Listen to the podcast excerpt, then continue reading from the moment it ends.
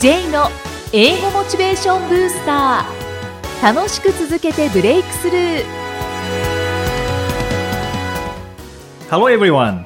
こんにちは。J こと早川浩二です。ハローアシスタントの生きみえですこの番組は英語を学ぼうとしている方 TOEIC などの英語テストを受験しようと思っている方に英語を楽しく続けていけるコツをお伝えしていく番組です J さん今回もよろしくお願いしますよろしくお願いします。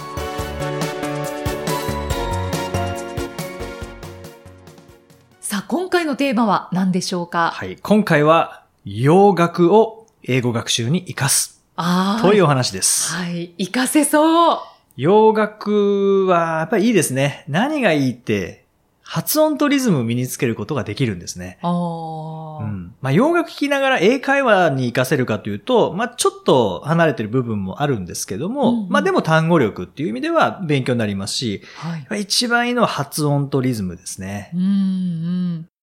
確かに。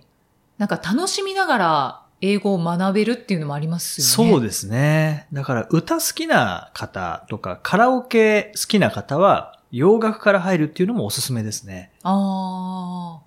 カラオケで洋楽を歌う。歌う。そうですね。うんうんうんなかなかまだ歌ったことない方はぜひ、まあ今日きっかけに挑戦してみてほしいなと思いますけども。そうですね。うん。で、まあまずは歌いやすいのはビートルズとか、あカーペン。ンターズとか、はい。まあちょっと古めの歌が一番歌いやすいかなと思いますけどね。うんうん。やっぱりスピードもそんなに速くないっていうのと、あとは、繰り返しが多い。リズムに繰り返しが多いのと、うんうんそれから時間も短めっていうのが。ああるのでそうですね。はい。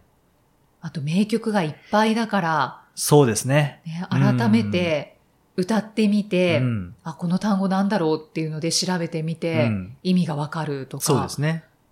うんいいですね。洋楽はいいですね。僕もまあ発音に興味を持って英語を始めたんですけども、歌っていうのは結構使いましたね。あ、そうなんですねうん。それは発音に活かすために使ったというよりは、ただ単に歌うのが好きだったっていうだけなんですけども、うんうんまあ結果として発音とかリズムにはプラスに影響したかなって気はしますよねうん。うん。やっぱり好きだと身につくのも早いですよね。早いですね。だってカラオケって繰り返すじゃないですか。はい。繰り返さないと歌えるようにならないので、はい。あの繰り返しができるっていうのはいいんですよね。うん日本語の歌でもそうですけどね。うんで、繰り返さないと上手くならないっていうところで、それがはっきりしてるのはカラオケだと思うんですよね。はい。うんはで、例えばビートルズだったら、まあ、 Let It Be とかありますよねい。。はいで。あれも、 Let It Be っていう発音じゃなくて、レリ・ビーってなりますよね。あ、そうですうねん。その辺の発音も身につけることができる。うんでとにかく真似をしていればいいので、うんうんうん。そこは楽なんですよね。はい。そうですね。は Let It Be は絶対レリ・ビーってレリ・ビーですよね。言いたくなりますもんね。うんあれを頑張って、レッド・イット・ビーとかって言っても、あなんか違うぞってなるので、そこはもう頑張って真似をすると、まあ、レリ・ビーってもなりますし、うんあとは、やっぱり英語っていうのは前回もお話ししましたけども、口開けて喋んないとうん伝わらない、聞こえない言語なので、はい。カラオケって声出さないと面白くないですからね。そうですね。話す以上に声出すので、うんうんまあ、そういうところで英語練習しておくと、実際英語話すときも声を大きくして、まあ、口を大きく開けて話せるようになってくるので、そういう意味では、この洋楽っていうのは、まあ、一つの学習法としてはおすすめなんですね。うんうんうんまあ、英語ができない私ですけれども、洋楽はやっぱり好きな曲が結構多くあって、そうなんですね。で、やっぱり歌詞がすぐにはわからないので、はい和訳をネットで調べたりするんですね。はいはいはい。その時に、あ、この単語ってこういう意味うんで使われたりもするんだうん。とか、やっぱり新たな発見があるので、そうですね。はい。もう自然と勉強しちゃってます。あいいですね。次のステップは歌うっていうところですね。そうですね。はい。そして絶対発音良くなりますからね。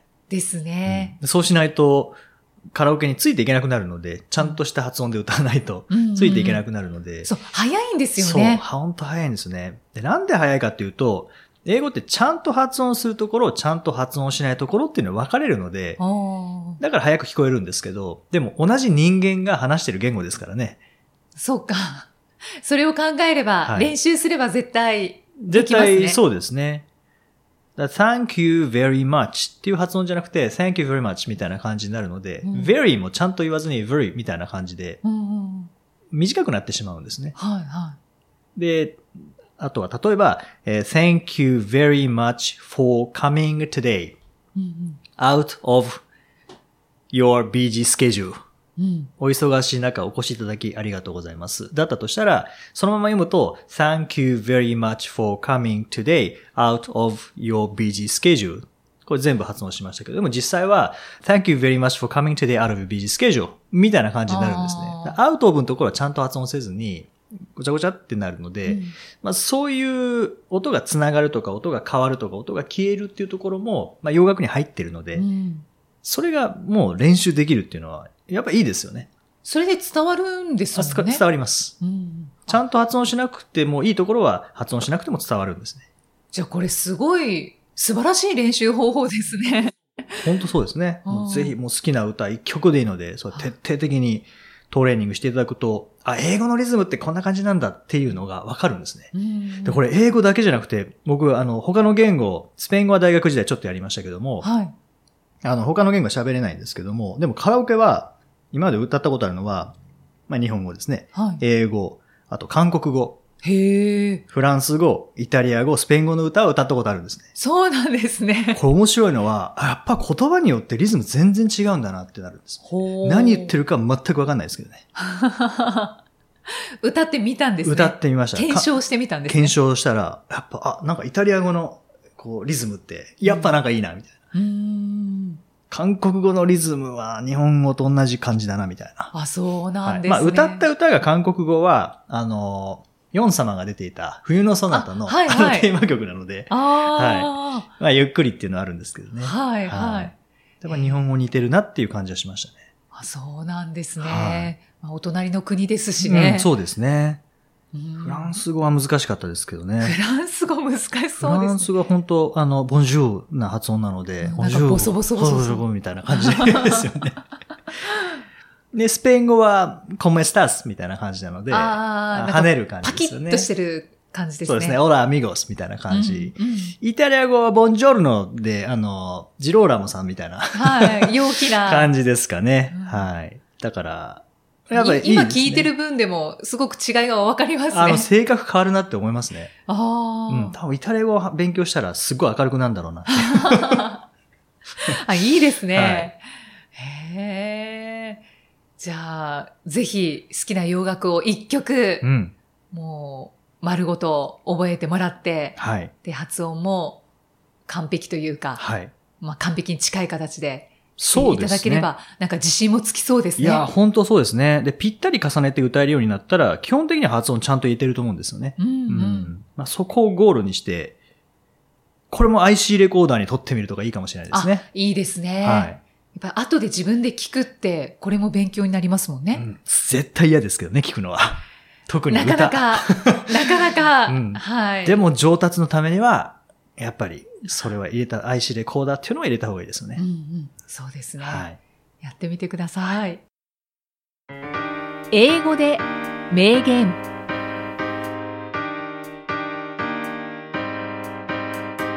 続いては毎日配信している J さんの単語メール、ボキャブラリーブースターから著名人の名言を英語でご紹介いただきます。J さん、今回の名言は何でしょうか、はい。今回は、ジェームス・デュアーという人の言葉です。ジェームス・デュアーですね。Minds are like parachutes. They only function when they are open.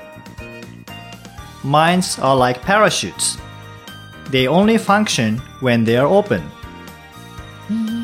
パラシュートパラシュート。はい。はい。えー心はパラシュートみたいなものだ。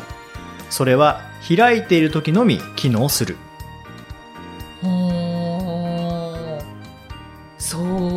もしれない。うん心閉じてたら何にも情報入ってこないですもんね。はい。そうですね。自分でキャッチしようともしないですもんね。うんしないですうね。んまあ、よく言われますもんね、心を開けみたいな。はい。言われますもんね。まあ、開けって言われても開けるものではないとは思うんですけどはい。ね。うんおっしゃる通りですねで。すね。で僕はこれを読んだ時に思い出したのは、やっぱり英語学習をしたことによって、心を日本語だけしか使えなかった時と比べると、より心を開けるようになった気がしますね。あそうなんですうんでかも。英語って喋んなきゃもう絶対伝わらない言語なので、うん日本語ってなんか察してほしいなみたいな雰囲気出せば察してくれたりしますよね。あれがやっぱ英語はないので、あ外国人にはない。ないないですね。はい。さしてくださいみたいとかっていうのはやっぱ全然聞かないですからね。あうんだからまあ言わなきゃいけないっていうところがあるので、はいまあそういう意味では、まあ英語やってよかったなっていうのは、一つはこれですよね。心を開けるようになった。別にずっと閉じてたわけじゃないですけども、はいはいよりより開けるように意思表示をしっかりしないといけないものでもあるんですね英語は。英語はそうですね。うん言わなきゃ伝わらないので、日本語は、あの、1を聞いて10を知るみたいなうん文化ですけど、はい。英語は1を聞いたら1しか知らないうんので、いや、10、10知ってほしかったら10言ってねっていう感じの文化なんですよね。うんだから、まあ、ちゃんと言わなきゃいけないっていうところはありますよね。まあ、イエス、ノーもはっきり言わなきゃいけないし、あの、察してねっていうのは本当ないんですよね。全然違いますね。全然違いますよね。真逆ですよね。そうですね。うんまあ、それがどっちがいい悪いではないんですけどね、文化なので。ただ、合わせなきゃいけない部分はありますよね。その異文はい化コミュニケーションという意味では。うんお互いのことを知って、お互い、まあ、歩み寄るみたいなところはありますけどね。うんでも人間関係なので、いずれにしても心を開いていない人に何かを、こう、いい人間関係を築くっていうのはやっぱりできないですよね。あそうですよねう。ん、それはもう何人とか関係なく、何語を話すとか関係なく、もう人間関係ですからね。うんうんうん多分動物もそうなんじゃないですかね。あそうだと思います。はい。心開いてない猫とかたまにいますもんね。猫わかりやすいですよね。心開いてないですもんね。もう完全にもう不審者を見る目で こっちを見てきますからね。睨みつけられますよねそうなんで。すね。まあ、あながち間違ってないかもしれないですけど、そんなに睨まなくてもいいじゃんみたいな。へーこっちが心を開き続けていれば向こうも開いてくれたり。しますよね。うん犬は比較的開いてくれますよね、心。ああ開きやすいというかもう最初から開いてる 感じですかね。はい、そうですね、うん犬になりたいですね。あそうですね、はいで英語を学ぶことによって、まあ、世界も広がる、そうですね。世界が開くうんっていうところもありますよね。そうですね。で、いろんな文化が自分の中に入ってくるっていうのは、成長っていう意味でもすごくいいことだと思いますし、うんうん、そこはまあ本当によく言われることですけどね、視野が広がるっていうところにもつながりますよね。はい、J's Topics さあこのコーナーでは J さんにまつわるあれこれをお話しいただきます。J さん今回のトピックスは何でしょうか、はい。今回はカラオケ。あカラオケ、うん洋楽のお話が出ましたもんね。そうですね。まあ前回も、あの、お酒飲みながら英語を話すっていうので、はい。で、実はそのままカラオケに行っても、ありですからね。そうですね。はい。はい。という感じで、もうこのカラオケも英語学習には、そのまあいいんですけども、イキさんカラオケって結構行かれるんですか？カラオケはもう行かなくなりました。うん僕も行かなくなりましたね。うん、なぜだか。なんでですかね？なんでしょうね。時間がなくなったっていうのもあるのかもしれないですね。なくなったというか、あの、他にやりたいことがいっぱい増えてきたから、行かなくなったのかもしれないです。それもあるかもしれないですね。はいやっぱり学生時代ですか？よく行ってたのは。ああいう学生時代は一緒ですね。よく行ってました。うんえーその時期は行きたくなる時期なのかもしれないですね。かもしれないですね。うん声を出したくなる時期になるかもしれないですね。そうですね。いや、この前僕久々にカラオケ行ったんですけど、ああ、そうなんですね。まあ普段セミナーとかで喋っているので、声は出してるんですけど、はいカラオケで歌ってみて、あんなに声出してないなっていうのは気づきますね。そう。カラオケって結構声出すんですよね。結構出しますよね。思った以上うに。うあれは、なんかいいですね。うん歌うっていいですね。歌うのは気持ちいいですね。ですね。で好きな歌をやっぱり歌うわけなので、うん。もうストレス発散っていうか。本当そうですよね。あれなんですかね、声を出すっていうのは、健康にも良さそうな気がしたんですけど、本当に久々に歌って、はい、はい。いや、絶対いいと思います。あ運動と同じぐらい声出すっていいような気がしたんですよね。はい。もう腹の底から出しますもんね。出します。喉で歌ってると枯れちゃうんあ、ですそうですよね。よね。そうです。私一回枯らしたことがあって、そうなんです。辛いですよね。で、仕事にちょっと支障があったので、よく行きましたね、仕事の前に。いや、前まさか枯れるとは思わなかったんです。あーそっか、そうですね。はいあ、やっぱりこう、お腹から声を出さなきゃいけないんだ。で、いつもお腹から声出してないんだなって 気づきました、その時に。あ、でもお腹から声出すとやっぱ全然違いますよね。違いますねうん。喉痛くならないですもんね。なんないです、なんないですう。んカラオケいいですね。J さんはちなみにどんな歌を歌われるんですか？僕は古いのしか歌えないんですけども、普段あんまり音楽も聴かないんですよね。あ、そうなんですね。はい古いのっていうのは古い自分の学生時代の時学生時代の。90年代後半から2000年代前半ぐらいまでのしかもうわかんないですね。ああ、ミスチルとか、はい。小袋とか、うんうん。ビートルズとか。あビートルズ。はい。あさすが。はい。あと、なんだろう。まあ、あとは、いろいろ。思い出せないです。今出たのが好きなアーティストですか？あそうですね。ああ、そううそですねなんですね。はいミスチルさんが好きな方は多いですね。い。多いですうね。んでもミスチルもすごいですね。92年ですかね、デビューして。はい。うん真似したりするんですか？真似はしないです、カラオケでは。ああ、そうなんですね。家では真似したり。真似して歌われる方ってたまにいますよね。でも、どうなんですか？あれって。あの、あ、似てる似てるっていうのだったら、ぜひ真似してもらいたいんですけど、うんなんかちょっと気持ち悪いのだと、やめてほしいなって思います。そうですよね。そう。似てる似てないっていう判断が、やっぱり自分ではわかんないですからね。そうですね。意外と。あとは、似てなくても振り切って歌ってもらっている方は、見ているこっちは気持ちいいので。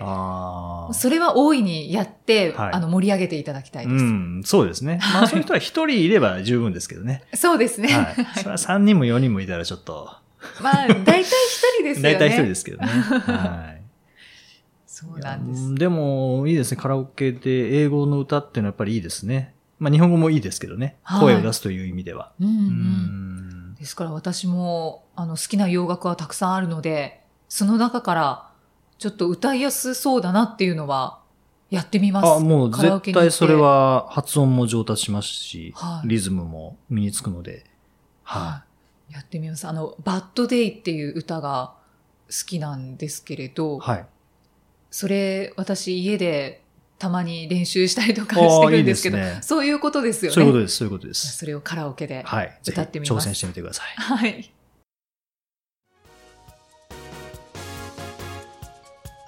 第54回お送りしてまいりました。J さん、はい。番組宛てにご感想をいただきましたので、ここでご紹介します。イニシャル MO さんからいただきました。はい。ありがとうございます。J さんのおかげで英語学習を続けています。出産、引っ越しを控えた主婦ですが、少しずつでも小学校英語教師の夢に向かって勉強を続けていきます。まずは TOEIC600 突破を目標に文法を基礎からです。また達成できたら報告するのを楽しみに勉強を続けていきます。どうぞよろしくお願いします。といういや嬉しいですね。ー嬉しいです。ね。MO さん、ありがとうございます。英語教師の夢があるんですね。本当こういう方に教師になってほしいですよね。うこういうモチベーションが高いは方が英語を教えていただけると、やっぱり子供たちも絶対楽しいですからねい、。そうですねう。んちょっと気になったのが、はい。英語教師の方も TOEIC を受けた方がいいものなんですか？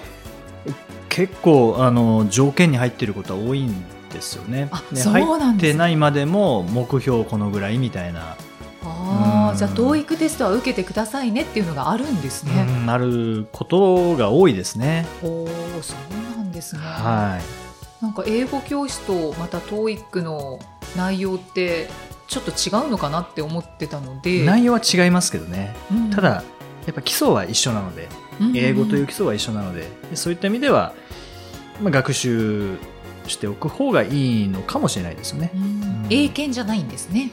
英検より最近は遠くなってきてますね。英検もいいテストなんですけどね。はいはい。